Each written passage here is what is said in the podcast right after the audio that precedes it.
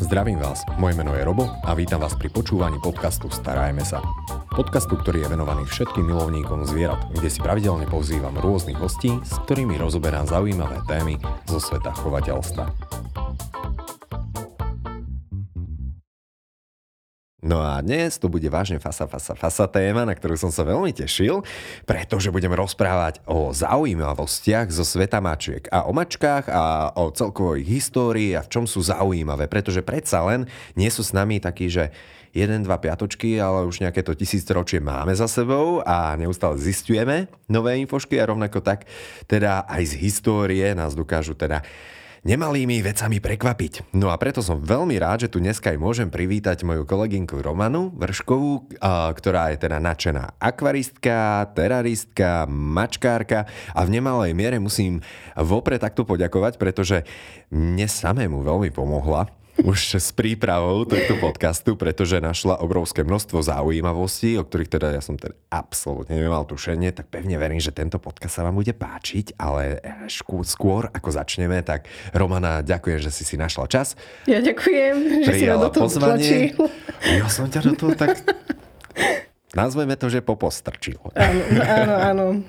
Dobrovoľne na silu. OK, inak Romana je v reále veľmi ukecaný človek, ale povedala, že pred kamerami a do mikrofónu jej to príliš nejde, ale no. ja si myslím, že to bude úplne super, pretože ideme rozprávať o veciach, ktoré sú veľmi zaujímavé a ktoré nás bavia.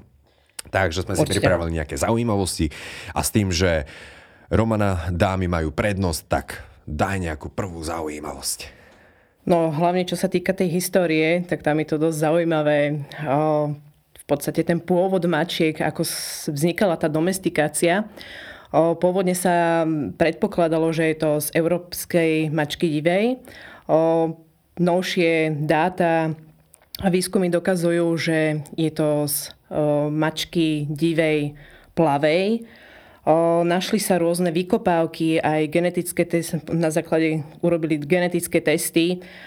Na Cypre našli v hrobe mumifikovanú mačku alebo pozostatky, pozostatky mačky. mačky. A, čiže to už bolo v podstate 4000 rokov predtým, než sa objavili nejaké rané egyptské zmienky.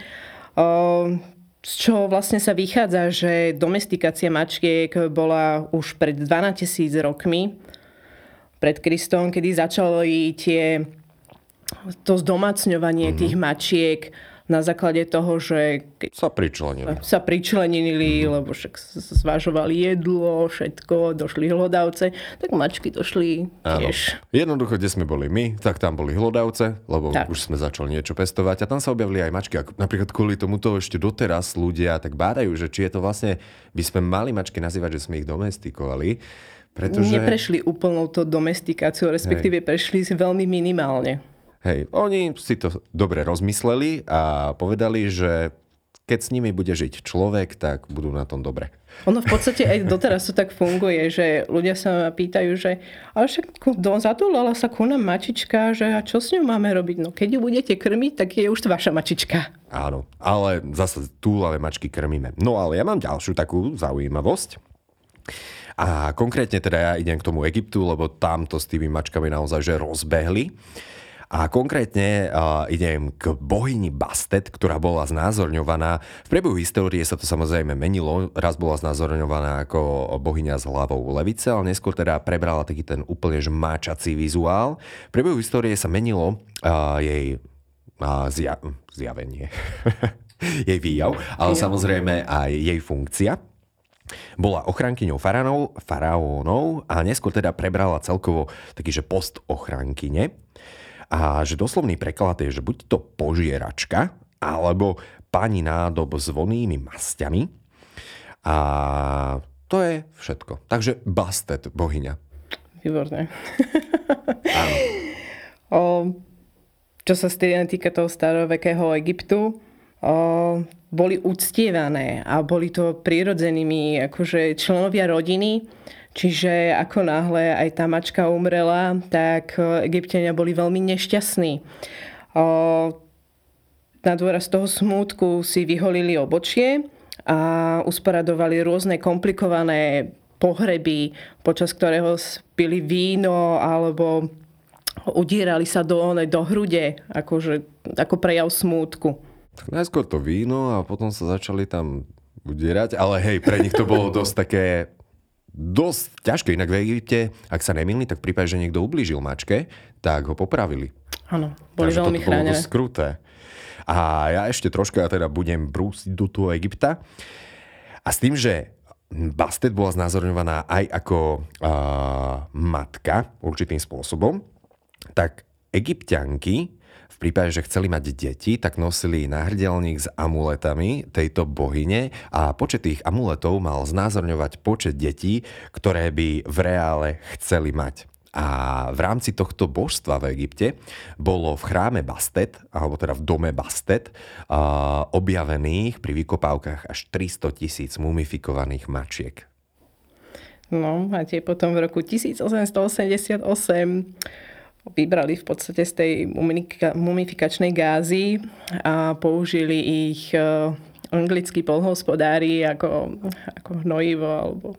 Dá. Uh. No, myslím, že egyptiania by k tomu sa... v Neboli by nadšení určite. Áno, to, to teda fakt. Dobre, čo máš ty pre nás zaujímavého? O, ešte stále zostaneme v Egypte. O, nielen, že ubliženie tej mačky sa trestalo smrťou, ale akokoľvek pašovanie tých mačiek sa trestalo smrťou. Ale samozrejme, fenickí obchodníci to bolo pre nich veľmi zaujímavé a občas sa im to ako podarilo a potom ich predávali Atenčanom alebo rô- rôznym bohatým ľuďom v rôznych tých okolitých mestách. A postupne ich teda dopravili do Európy, celkovo v globále. No a tu, ja na toto nadviažem, lebo vtedy bolo také temné obdobie pre fretky. Pretože, alebo teda pred chorou, alebo čo v, tém, v tom období používali na boj proti hlodavcom, lebo mačky postupne začali v Európe absolútne nahrádzať a, fretky. Pretože predsa len boli také, že zdržanlivejšie doma, skôr fretky tie boli také akčnejšie, takže mačky ich postupne vytlačili. Čo im teda fretky do dnešného dňa môžu vyčítať, ale ja si myslím, že to tak až neberú. Ja mám radšej mačky. Ale aj fretky sú cool. Sú, sú, Iba sú ako perfektné. hryzú, podľa mňa. No, to je tiež zvieratko, ktoré neprešlo perfektne tou domestifikáciou, takže... Mhm. Ale má mnoho nadšencov. No dobre, čo si si pripravila ďalšie? No, to už môžeme zabrnúť do toho stredoveku, kde tam to bolo veľmi kruté. Stredovek bol celkovo veľmi pobláznené obdobie. Temné.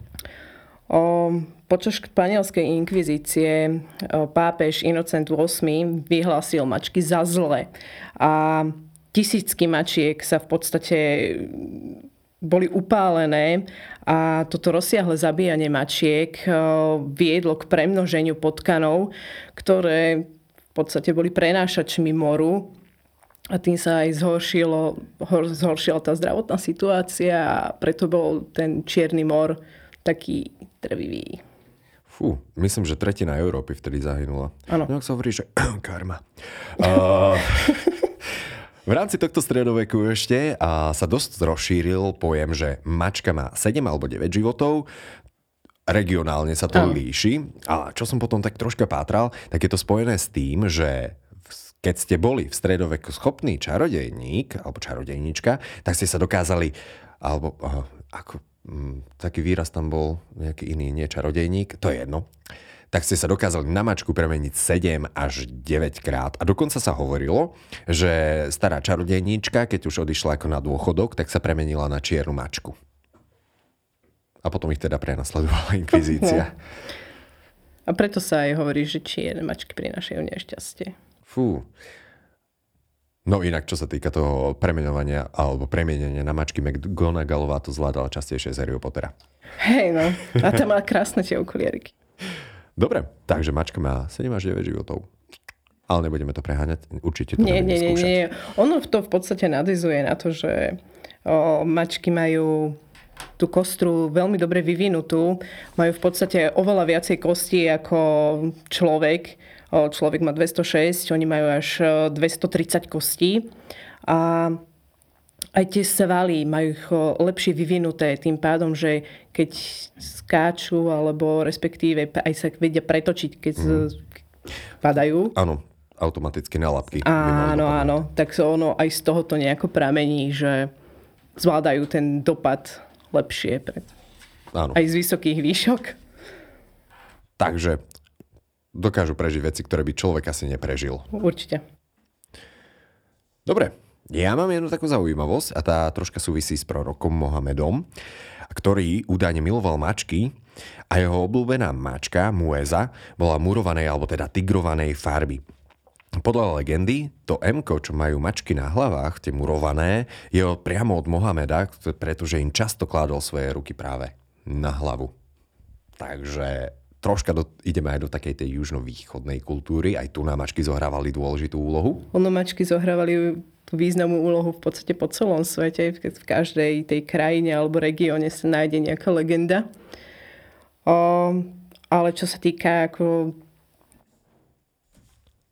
samotných tých legend. Samotných tých, tých legend, tak je strašne veľa. Napríklad v tej španielsko-židovskom folklóre sa traduje, že Adamová prvá žena Lilith sa... Nebola to náhodou Eva? Prvá žena bola Lilith. Eva bola až druhá. Toto sa v Biblii nepíše. Píše. Aha, dobre, nečítal som Bibliu. dobre. Prečítaj si. Takže Lilith, aha. Lilith eh, sa stala čiernou upírskou mačkou, ktorá v podstate vysávala krv zo spiatých detí. To sa v podstate inak zachovalo aj dodnes, že veľa ľudí sa bojí, že mačka môže udusiť dieťa v spánku, že nesmú mačky spať pri dieťati. Ú, zaujímavé. Keď budeš mať, aj ti zistíš. Mačku alebo dieťa? oboje, musíš mať oboje, inak to nezistíš. Fú, no, ja som ešte príliš mladý na to. Dobre, ja mám ďalšiu takú zaujímavosť, že prečo mnohým ľuďom prídu mačky také, že troška démonické, ale toto má veľké množstvo zvierat a to, že mačkám svietia v noci oči. Nie ako reflektory, že by im o, sami vydávali svetlo, ale ako náhle na nich zasvietite. A toto môže a, za to v podstate môže určitá vrstva v oku mačky, ktorá sa nazýva že tapetum lucidum, ktorá je umiestnená za sietnicou a zosilňuje v podstate odrážate lúče, ktoré dopadnú na sietnicu. A vďaka tomuto mačka dokáže vidieť v noci až 6 krát lepšie ako človek, respektíve zašera. V noci je to aj pre ňu dokonca problém. Tak, no. Ale orientuje sa stále lepšie. Určite má lepší zrak ako človek. Uh, ešte som zabudla povedať pri, one, pri tých kostiach a tak, že v podstate mačky nemajú kľúčnú kosť. Čiže oni sa dokážu prervať cez všetko, cez čo, kde sa im zmestí hlava. O, ono existuje strašne veľa obrázkov a aj rôznych videí, kde sa ti mačka narve do malej krabičky alebo do sklenených akvárií, tých, hlavne tých gulatých a dokážu sa zaspať úplne že kdekoľvek v rôznych divných pozách. Áno, a najradšej v eh, krabici nejakej. Áno, áno, ideálne. Krabice milujú. A čím menšia krabica, tým lepšie. No, a berú to ako výzvu, takzvané. Tak. Preto potrebujú tých 7 životov. a ja troška zostanem pri očiach mačiek. A konkrétne na tom, že mačky nie sú úplne farboslepé, tak ako boli v minulosti označované. A v podstate ide o to, že v očnej sieti, sietnici cicavcov sa, nás, sa vyskytujú dva druhy, najmä teda dva druhy buniek, a to sú tyčinky a čapíky. A, a čapíky, čipky.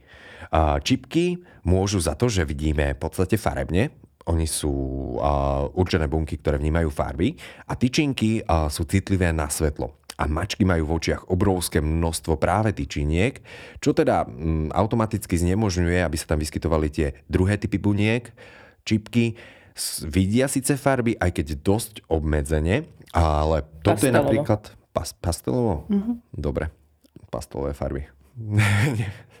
Dobre.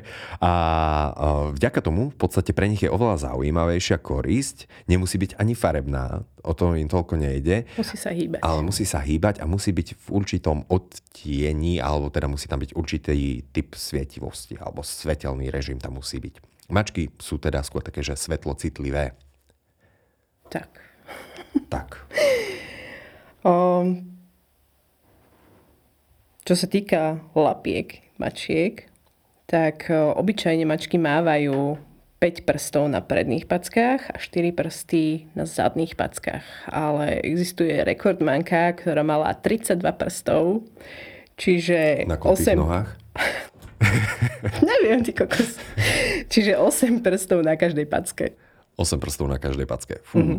No, tento jav sa nazýva polydactylia. Áno. A je zaujímavé, kde by ste ho mohli nájsť, tak to je miesto, kde žil Ernest Hemingway. On bol veľký milovník mačiek a dokonca mm-hmm. aj dostal jednu mačku, ktorá mala polydaktíliu. Je meno už si síce nepamätám, ale doteraz v podstate ten dom je tak takou, takým hotelom pre mačky, lebo oni tam dodnes žijú.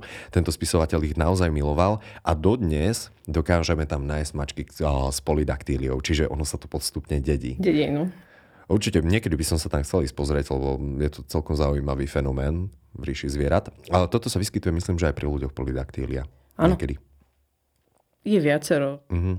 V každom aj prípade zvierat, mm, tie prsty sú stále funkčné. Áno. A obyčajne to je ani vidno. Ani pri mačkách si to človek uh-huh. nevšimne. No, akú zaujímavosť máš pre nás ty? No, môžeme ísť na mozog. Ten je taký zaujímavý. Uh, je veľmi biologicky podobný tomu ľudskému a dokonca ešte viac ako ten psi. Uh, čo sa robili výskumy, tak až 90% je zhoda medzi ľudským a mačacím mozgom. Dokonca sú tam oblasti, zhodné oblasti, ktoré sú zodpovedné za emócie Takže emócie teda nepatria, alebo nemali by si chyby a uzurpovávať samotní ľudia. Tak. V tak veľkej miere, ako to teraz robíme, ale presne takto pociťujú aj mačky. No, dokonca aj veľmi výkonný ten mozog. A čo som zháňala tieto rôzne nápovedy, tak e, mozog mačky pracuje 83 krát rýchlejšie ako najmodernejší počítač z roku 2010. Wow. Dobre, to je taký typ pre deti, keď budete chcieť nejakú kalkulačku alebo nejaký dajte do to školy, mačke. dajte to mačke, mač, mačku do školskej tašky. Dobre, takže majú výkonný mozog. No, ja som k mozku nič nenašiel, sa priznám, ale ja mám zasa takú zaujímavosť o jazyku mačiek. A psí jazyk a napríklad aj ľudský jazyk je pomerne hladký. Ale naopak e, jazyk mačiek je drsný a môžu za to papily, ktoré sú tvorené keratínom, čo je v podstate e, veľmi podobná, podobná zložka, akú my máme napríklad v nechtoch. A k čomu vlastne slúži tento drsný jazyček? Tak e, primárne je to určené na to, že lepšie dokážu stiahnuť meso z kosti svojej koristi obete ale zároveň teda uľahčuje im pitie vody, pretože týmito papilami výrazne sa zvyšuje alebo zväčšuje plocha jazyka a zároveň teda im to pomáha aj pri čistení srsti. No, pomáha, nepomáha. Mačky, ktoré majú problémy s trichomezoármi, je problém. Áno, je to vyslovene kefa. A čo sa týka ešte toho jazyka, tak majú to samozrejme aj veľké mačkovité šelmy a toto som v reále videl v jednej zoo, že tiger, lev to bol, dostal nejakú takú veľkú kosť, na ktorej bolo tak troška mesa a normálne len tým, že to oblízal, meso, tak on tak to úplne že stiahol všetko to meso. Mm-hmm. Inak to musí byť celkom bolestivé, keď tebe tak, že oblízne nejaká veľká mačkovitá šelma. Ono, Nechcem to zažiť. Ono to není nepríjemné, ono to tiež chytí žieška. Nie, nie, není to príjemný pocit, ale zase nie, nie až tak to bolí. A ja asi bez toho vydržím. No primárne neviem, kedy by som sa chcel dostať do tej situácie, že by ma mohol obliznúť nejaký lev alebo tiger. Ja chcem. ja, ja bez toho vydržím. Ja sa mám rád. Ehm, čo sa mač- mačacej komunikácie týka, tak uh, mačky navzájom komunikujú rôznymi syčaním, vrčaním, pradením ale to vyslovené, to mňaukanie mačky vynašli ako komunikáciu s ľuďmi. Čiže keď mačka mňauka, tak sa s tebou rozpráva. Aha, a ako jej máme odpovedať? No, musíš dávať pozor, že ona ti väčšinou naznačí, že čo chce. Áno, inak napríklad je zistené, že mačky veľmi dobre rozumia tomu, čo my im hovoríme, respektíve také tie príkazy, zákazy, dajme tomu, že odporúčania, keď to máme tak pekne nazvať, ale veľmi dobre to zvládajú ignorovať. Áno, áno, veci zistili, že mačky vedia, poznajú svoje meno, alebo keď na nich hovorí, ale proste im sa nechce. Je im to jedno. tak oni prišli k nám, tak prečo by nás museli nejako extra počúvať? To, to je tiež pravda. Ja, ja mám ešte jednu takú pikošku ohľadom toho jazyka mačiek, alebo teda, hm, skôr by som to povedal, že chutí a nechutí mačiek, že mačky nevnímajú sladkú chuť. Aj keď teda je o nich všeobecne známe, že sú veľmi, veľmi vyberavé, tak pritom sladkú chuť vôbec necítia. A ešte taká pikoška jedna, to ešte stále beriem. Takže je to v rámci toho jedného bodu, že mačacia chuť, oni napríklad majú oveľa menej chuťových buniek ako my, Áno. ale a chuť mačiek úzko súvisí s e, čuchom. Že čím je mačka hladnejšia, tak tým má vyššiu čuchovú ostrosť a tým pádom jej to krmivo ako keby že viacej chutí. A naopak, že čím je sítejšia, tak tá čuchová ostrosť sa znižuje a tým pádom, pádom jej to krmivo ako keby prestávalo chutiť. Takže Čiže toľko. dieta nezaškodí, keď nechce jesť. A dieta dokáže zaškodiť mačkám? O, áno, mačky sú na toto veľmi citlivé. Už 3 dní bez jedla môžu byť pre ňu smrteľné. Mm-hmm. Čiže preto treba dávať na mačky pozor. Ako náhle majú nejaký problém, treba sledovať, či pije a žerie. Mm-hmm. Lebo môže to skončiť veľmi nepekne. Áno, mačky musia non-stop jesť. A čo si myslím, tak aj a nejaká mačka bola veľmi schopný lovec a niekde jej postavili nejakú takú... Spomienkovú väžu. Spomienkovú väžu. O, táto mačka sa volala Tauser a bolo to v Škótsku, kde v podstate v priebehu svoj, celého svojho života chytila asi 30 tisíc myší, takže jej postavili za tento úlovok spomienkovú väžu. Áno, pre najväčšiu vražebkyňu všetkých čas spomienková väža. Inak toto, áno, mačky sú veľmi, veľmi zdatnými lovcami a toto napríklad to robí vrázky mnohým ochranárom, pretože divo žijúce mačky, o ktoré sa nikto nestará, ročne na svete zabijú miliardy zvierat a dokonca sa hovorí, že sú zodpovedné aj za vyhnutie určitých druhov živočíchov a to najmä na nejakých ostrovoch, kde boli zavlečené. Ale druhá vec, za toto by nemali byť podľa mňa obviňovaní ľudia. A ľudia. Háda mačky, nie? Opačne. Som troška zblbnutý, že za toto by nemali byť obviňované tie mačky. Oni robia to, čo je pre nich inštinktívne. Ale kto ich tam dotiahol, no. Takže... No, tie divoké mačky, oni v podstate majú širokú škálu, čo všetko môžu zožerať. Jašteričky, rôzne drobné cicavce, dokonca ja využívam mačky na lov cvrčkov, v teraristike je to inak veľmi praktické. Áno, keď ti niečo zdrhne, tak tam chyť, zožer. A oni sú z toho úplne nadšené, lebo môžu loviť. Oni sú z toho nadšené. Mm, jasné. Tak mačky to majú nejako stále v sebe. A aj preto napríklad tie hračky, ano. oni dosť často ako imitujú to pískanie a skákanie tej, tej také tej prírodzenej koristi. No dobre, čo by sme ešte takého mohli spomenúť zo sveta mačiek, veľmi zaujímavého? Musím pozrieť, že čo sme ešte nepovedali. No, my sme toho nepovedali celkom dosť. Je toho veľa, hej. Mne no. sa veľmi páči to, ako mačka v priebehu dňa jednoducho čo robí. že celý deň spí. Ha? No a hej, áno, 70% života mačky v podstate prespí. O, keď si to tak zoberieš, tak taká 9-ročná mačka bola hore len 3 roky. Uh-huh. a ďalších si 5... spraviť za život? Spať. Spať, no. A ďalších tých 15% eh, sa venuje čistením sa, olizovaním sa. To je pre nich eh, veľmi také komfortné, takže keď mačku načapeš, že robí niečo, čo by nemala, tak automaticky sa hneď odčí a začne sa olizovať, že ja tu nie som a vôbec mi nie trápne.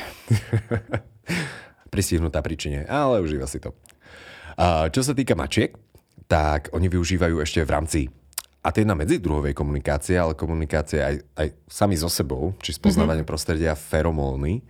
A práve tie feromóny sú veľmi zaujímavé, my ich necítime nejako extra, ale a využívajú tvárové feromóny, potom... Na lapkách máš? Na lapkách feromóny. A v oblasti konečníka. Áno, a v podstate toto všetko využívajú aj voľne žijúce mačkové šelmy, takže tie poškriabané stromy to není iba obrúsení pazúrikov. Keby len stromy, ale aj nábytok, hlavne fotelky trpia. Áno, tam treba škrabadlo, nech trpí škrabadlo. O, ono tomu ani tým škrabadlom veľmi nezamedzíš, lebo keď nie je to škrabadlo tam, kde by malo byť, ale fotelka je presne v strede v miestnosti, v obývačke, tak tam je to ideálne, lebo toto je moje. A celý okruh okolo. Sú to mačky, no. Jednoducho takto. A v každom prípade super tvory naozaj naberajú obrovské množstvo značencov a teda naberajú aj na popularite, pretože inteligenčne sú super, dokáž, sú samostatnejšie. Toto ľudia veľmi hodnotia pozitívne. No dobre, ja sa obávam, že už čas sme pomaly vyplnili, takže záverečná otázka, Romy, čo by si chcela odkázať ľuďom, ktorí majú mačky, rozmýšľajú nad mačkami, alebo sa trápia s mačkami, alebo celkovo uvažujú nad mačkovitými šalmami? No určite, jak bolo povedané, že mačky sú super, pretože sú samostatné, že aj tí ľudia, ktorí veľa pracujú, tak môžu mať hlavne mačku, lebo ne, ne, nepotrebujú až takú starostlivosť.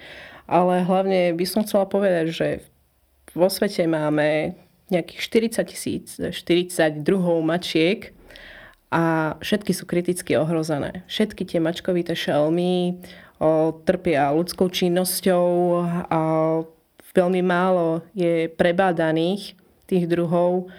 A si zober, že v podstate, keď si to vymenuješ, tak poznáš leva tigra, nejakého leoparda, geparda a ďalej to akože už končí.